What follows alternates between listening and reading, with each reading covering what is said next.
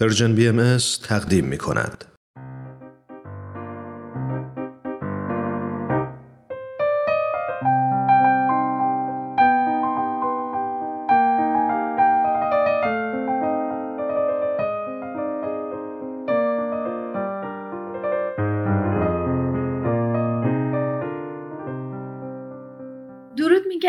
همه شما شنوندگان عزیز از هر کجای دنیا که صدای منو میشنوید. من نورا مهاجر هستم و امروز با دهمین قسمت درخت زندگی در خدمت شماییم. مهمون امروزمون نازنین از تجربه خانوادهشون در مسیر تربیتی که برای فرزندانشون میگذرونن و اینکه زیربنای تعلیم و تربیتشون چه بینش ها و تفکراتی هست رو برامون میگه.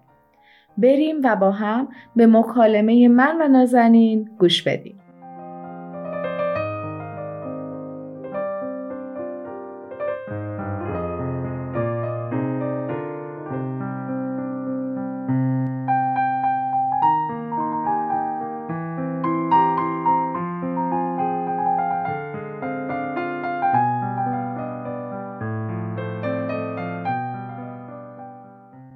خوش اومدی نازنین عزیز به برنامه درخت زندگی. ممنون میشم مختصری خودت رو معرفی کنی تا شنونده های برنامهمون هم بیشتر باهات آشنا بشن. ممنونم از شما که منو دعوت کردید. من نازنین هستم. حدود 20 سالی است که ازدواج کردیم و دو تا پسر 15 ساله و 12 ساله داریم. مرسی نازنین جان. ما می‌خوایم اگر بشه تو این برنامه فرصت اینو داشته باشیم که راجع به نقشی که خانواده به خصوص پدر و مادر برای تربیت فرزندانشون ایفا می‌کنن از تجربه زندگی خودتون برامون بگید. چشم. البته من حالا حالا باید یاد بگیرم. ولی تلاشم رو می‌کنم اون تفکرات و بینش هایی که من و همسرم روی زندگی خودمون و تربیت فرزندانمون تاثیر گذاشته رو اینجا بیان کنم. بسیار عالی. ما سراپا گوشیم. فکر می‌کنم مهمترین بخش این ماجرا اینه که بدونیم بینش هایی که ما داریم روی نحوه زندگی کردنمون و تربیت فرزندانمون تاثیر می‌ذاره.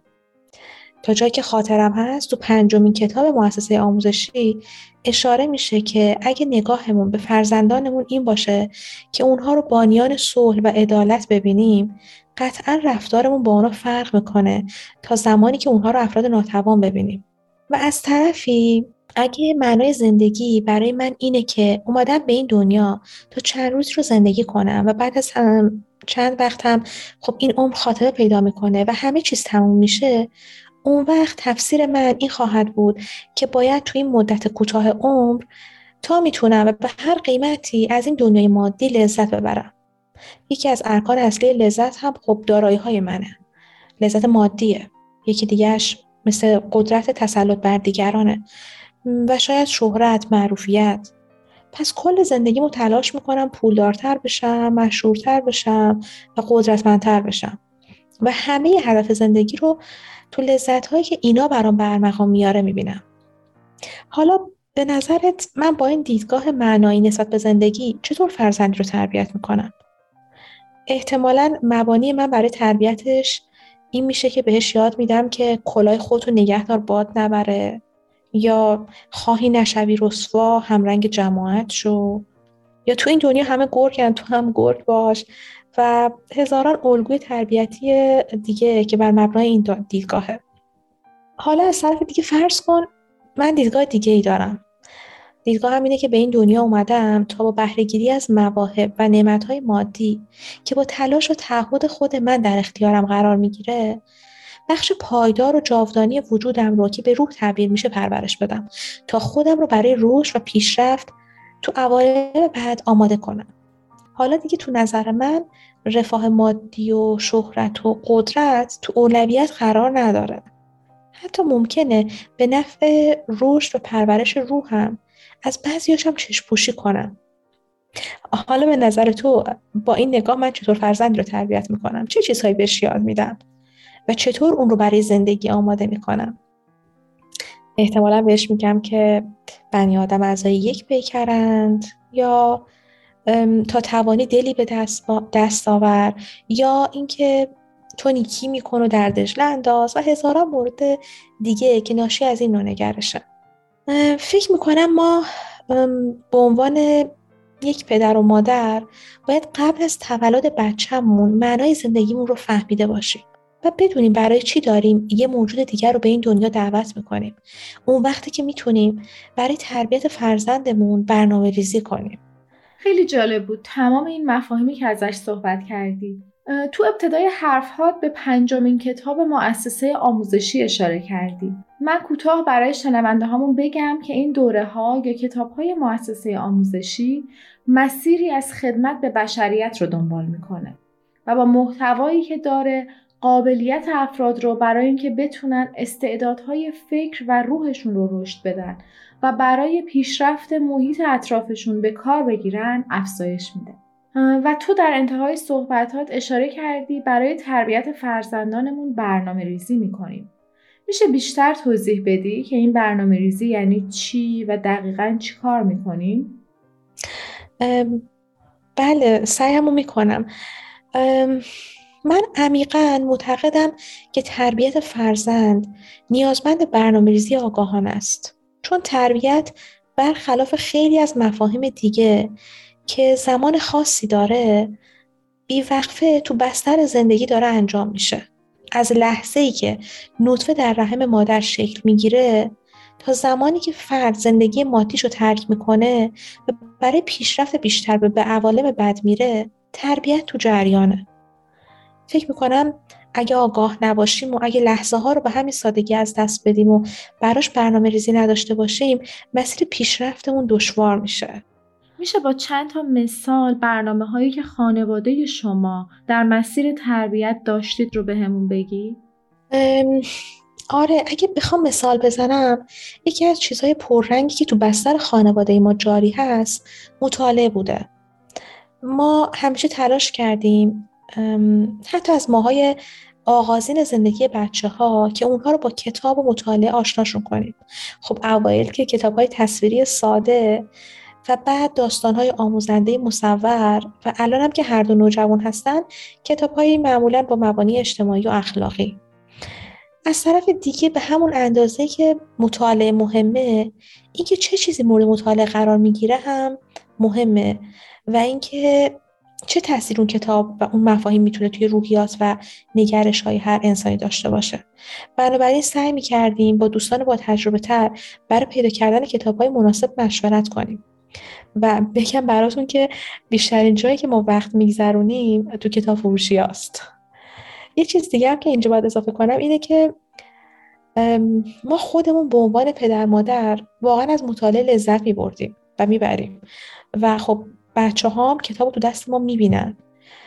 و شاید یکی از شیرین ترین لحظاتی که من و فرزندام در کنار هم میگذرونیم لحظاتی که براشون کتاب می‌خونم جدیدن هم شبا موقع خواب کتاب های صوتی با هم گوش میدیم و این یکی از عادت های شبونمون شده. جان مریم چشماتو وا کن منو صدا کن. هوا شد سپید در اومد خورشید. وقت اون رسید که بریم به صحرا. آی نازنین مریم. جان مریم چشماتو وا کن سری بالا کن. بشیم روونه بریم از خونه. شونه به شونه به یاد اون روزا. آی نازنین مریم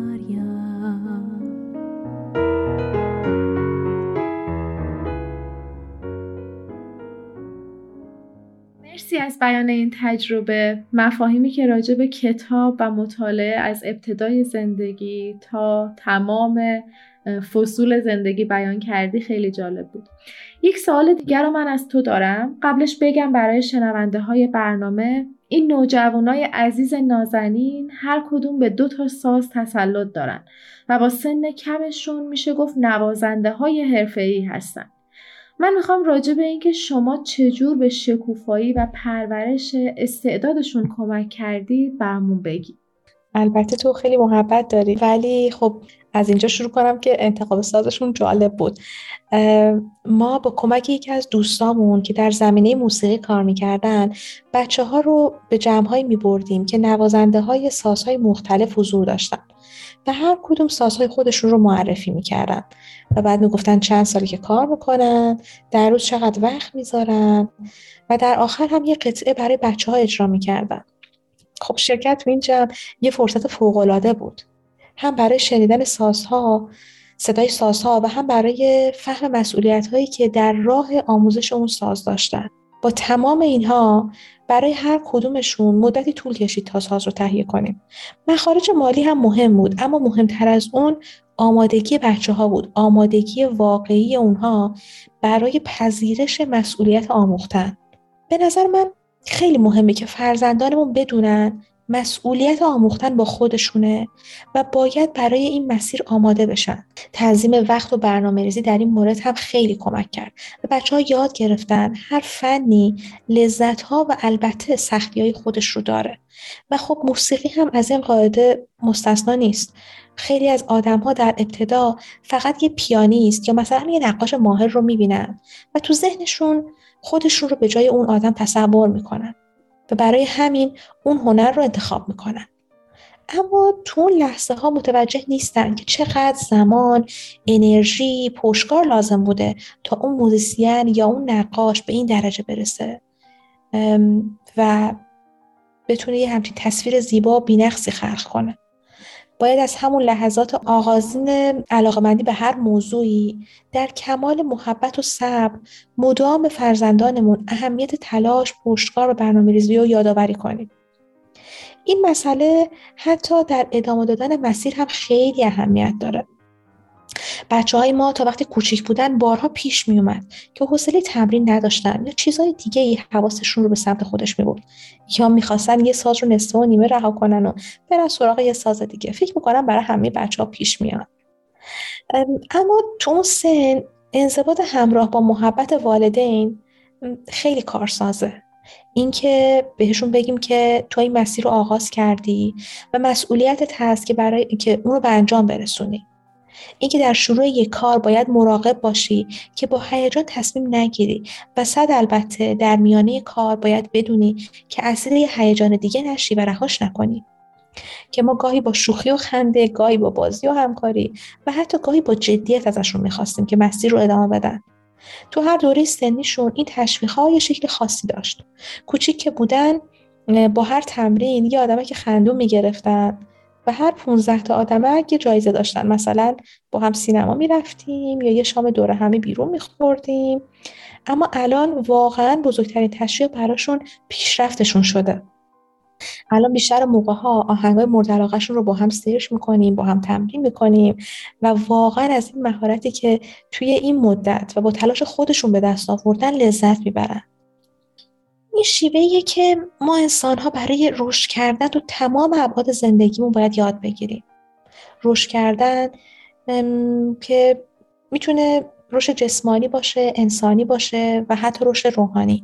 و باید بدونیم که تغییر سخته تدریجیه و نیازمند تلاش و پشتکاره اما ممکنه. ممنون از این که این تجربه رو هم با تمام جزئیاتش بیان کردی.